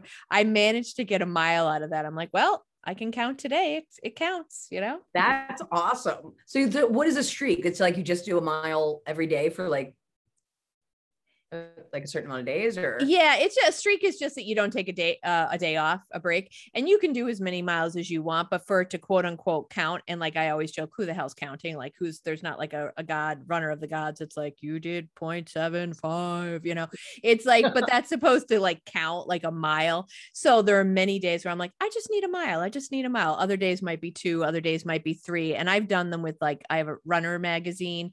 They would start it usually sometimes around um i think they do it every year actually memorial day and then have it go through the 4th of july. So i've done that one a couple times. And then with my catholic upbringing you know of course i was taught you know the idea of like giving something up for lent or doing something nice. And i'll admit now even though i don't go to church it's kind of like i say a convenient time frame. So i've done two the past two years i've done runner streaks for lent. So i start That's with brilliant. like ash wednesday and then finish just just to have that as a goal more than anything you know that's really smart. That's like a great thing to do. Because I'm a sucker for Lent. Like I I struggle with the Catholic Church because you know I have a mind and soul and uh they're more interested in the spirit. But no, I uh but yeah, but Lent is like my favorite and I love giving stuff up or or doing like a positive action every day. So that would be that's a good thing. Yeah, and you're doing it for yourself. Yeah, for yourself. Yeah. Exactly. And that's kind of how I looked at it because it's like, okay, it's not the same as like, oh, I'm doing like I'm going to help my neighbor this day or that day. I mean, you could still do that stuff, but it's like, okay, I'm dedicating these 40 days to myself and saying, you need this mentally, you need this physically. So this is what you're going to commit to, you know? No, I love it. I love it. Yeah. I have my godmother is very like, she's super Catholic. Like, you know what I mean? Like she, despite any flaw, she'll be like, but that's why we have to fight harder. You know, she's very, and she takes everything very seriously. And like all through Lent is like, she doesn't have any sweets. Like she doesn't do anything like extra. And then she just is constantly like giving back. She goes to mass every day through Lent. Like she like so when like all the crap went down at the Catholic Church, and I went to both my godparents, and I'm like, because both my parents are gone, and I was like, what do you, what do you think? Like, and she was like, stay. You stay with your church. And I go to my godfather, who's just like a maniac, and he was like, hey, Gab, man, I say get away from it. I'll never step foot in the Catholic Church again. My Aunt Val was like, Henry, what about my funeral? And he's like, all right, I'll go to a Catholic church one more time. Val's funeral. I'm like, what? This advice is horrible. This, I don't know what to take from either of you. I'm just going to stay Catholic because a whole new baptism is too much at this point. I, am not doing it. I'm not doing it. Too much work at that point. yeah. And I, I always say, I stay with the Catholic Church. One reason, one reason only. This is in my stand up but the true exorcisms. I'm sorry, I like a church that believes that Satan can possess you and they know how to get him out. So I'm sticking with them. They're the game I believe in. You've given me a whole new way to look at Catholicism, I have to say. Oh, I did that in front of a priest, like this really renowned priest in Pittsburgh. His name's Father Ryan. He has his own art center. He said my, my parents knew him. He has been at like the same church for 100 years. And I did that bit in front of him. And then after I'm like, hey, I'm sorry I made fun of exorcisms. Have you ever done one? He's like, I'm not allowed to talk about it. I'm like, but do you know if they're real? He's like, they're definitely real. And I'm not allowed to talk about it. I'm like, I love you, Father Ryan. That's all I needed. I just needed confirmation, not like that, you know, the other confirmation. Yeah. Yeah. Yeah. yeah. he didn't need another middle I, name or anything. no, no, no. I don't need a, yeah. I don't even remember what my, oh, it's Rose. Yeah. I was like, I don't even remember. It's Rose. Mine's Monique, actually, but they had to say Saint Monica because Monique, I guess, is a derivation of that. But yeah, so I know I was gonna say because you're not allowed to have like anything not in the Too Bible. fancy. Right? To, yeah. yeah. Yeah. I just picked Rose because that's my sister's name, and my grandmother had just died, and that was her name. So I'm like, oh, Rose. That's I just, you That's know. nice. Uh, speaking of exorcisms, and before we wrap up, do you ever watch the show Evil? No, what is it? Oh, Gab, I think you'd like it. Do you like kind of scary, spooky things? I think you do, right? Okay. My favorite, yeah. Evil started out on CBS. It went one season and then it moved to Paramount. I think it's Plus because, of course, Paramount has to have two different streaming services. I think it's Paramount Plus, And now they've done two more seasons. It is such a good show. It's scary, but also humorous. There's, it's like a, a triple, like, there are three people who work on the exorcisms. One is the psychiatrist who was raised, like, she's abandoned her faith, but so she's the science person. There's uh, a gentleman who's like becoming a priest, but he struggles. And then there's the other guy who's the IT guy, because sometimes they want to see if it's like, well, maybe the bed's shaking because of the nearby whatever, and it's really technical or whatever. So it is, the stories are great, and there a lot of them are focused on exorcism. So, oh, I already know I'm gonna love it. I, yeah, you, you, you, because like the Conjuring series is like one of my favorite series of all time, and I'm obsessed with those two people. Like, yes, this sounds you awesome. will enjoy it, and it's and it's not like it's it's a good show. Great acting, great stories. Some of them, I literally had to get up and look out. Like my, I they they scared the hell out of me. I was like looking outside. I'm like, who did I hear a car? What's out there? Oh, like oh, they do so a good job. They're watching tonight. Yay! It is. It's worth your time. It's good. Wait, it's, it's good. evil. It's called Evil. Evil. Yes, it, it's Paramount Plus. So good. Paramount Plus started on CBS, but now it's on Paramount Plus three seasons, I believe. It just wrapped up its third season uh, a couple weeks ago. So you're gonna. Oh, like I'm it. so excited! I needed a new show. I just binge watched the uh, Devil in Ohio. It just it came out, and I binge watched it the day it came out. Really good. good Is it? Oh, I, that's on Netflix. I'm gonna have to look for that because yeah. I love murder shows. That one's about a cult. Okay. And I, I I find cults fascinating too. Not that I I do feel like I have the like that's the weird thing. I feel like I have the personality that is totally perfect for a cult, but I have I also have the personality where people in a cult are like, we don't know, you're too much. But no, no, we don't want you. Get it? Like, I would love to be in a cult. They don't want me. And it's kind of sad. I don't think you seem like, forgive me, but like lost enough. People, I think they go after people who are like, show me the way. Like, I don't get that from you. I'm not lost, but I'm totally like, um, gullible and I love people so much that like if you are selling me on something, I want to be in it with you and I'm going with you and I'm listening and the next thing I know I'm in your Winnebago and I'm like, wait a minute, where are we going now? And I just wanted to hear this story. Do I live here? Like I I'm that and I'm very easily adaptable. So I feel like, okay, I live here now. Um, can I call my sister? No. All right. Uh, you know, I don't know. Okay, from that perspective, I could totally get that. Yeah yeah, like in a that. sweet, naive way. That's how I would join a cult, not in the like, yeah. so, so this is my sleeping quarter by the radiator with the ch- okay, all right, small, but I'll now. adapt. I'll work around it. Am I allowed to tell jokes here and tell mental health awareness stuff? No, okay. well, as usual, Gab, I could gab with you forever. I love talking to you. Um, but we're gonna wrap it up uh, because I, I hope our listeners are still in, as entertained as we are. But hey, you know, it's hard to say. Um, what is there anything else that you would like to say this evening that we didn't cover, or any wonderful parting words that you would like to leave us with? Hmm. What would I? I'm, my fake beard. I like to pull on it when I think. Hmm. Is that your? Hmm. Is that like the philosopher in you or the yeah, evil? I, have been doing this lately. everyone's like, "Why are you doing that?" I'm like, I don't know. I just feel like if I had a beard, I would do this a lot. But my beard would be huge and long, pointy and long like a gnome. Um. Okay, Miss Gab. I think what I want to leave uh leave your listeners with is um to just really take some time and um, for you take some time for you gosh darn it whatever that means and not in a way where you put pressure on yourself like i gotta take time for me. Like you know like if you just feel like following a pretty crow into a field do it. You know what I mean? Just follow that crow. If there's a cloud that you just want to look at for like 15 extra minutes and you're going to be late, be late. Like people will live. Being late isn't the worst thing in the world. You know, I, I just want people to find those little small joys because I feel like these last few years have just been so awful and tumultuous and just finger pointing and nasty. And there are all these like really beautiful little things out there that we're just like, we don't even take the time for. So take a little bit of time, do something for you. I love you. And I'm going to see you when I come to Scranton. And if you're listening from Pittsburgh, come to my shows. Excellent. All right. Well, thank you so much. As always, I this has been such a great pleasure, and I will always say thanks to NAMI NEPA chapter that had you as a guest during the pandemic. That's where I got to see you. And like I said, I was like all fangirling, like, oh my God, is she going to answer my message? So I am thrilled that we we get to talk. I think you're amazing. I can't wait to meet you in the spring and hopefully get to to do a show together. It's going to be fantastic. I I can't wait for the people of Northeastern PA to get your vibe. I think it's going to be awesome. So Oh, I'm so excited. Like I cannot wait. Like I really it's going to be it's going to be great. You're not even ready, Scranton. oh, they're not ready. I know they're not ready, but they're going to get ready. I'm going to get them ready oh. for you. So I'm thank so you excited. so much. This is so cool.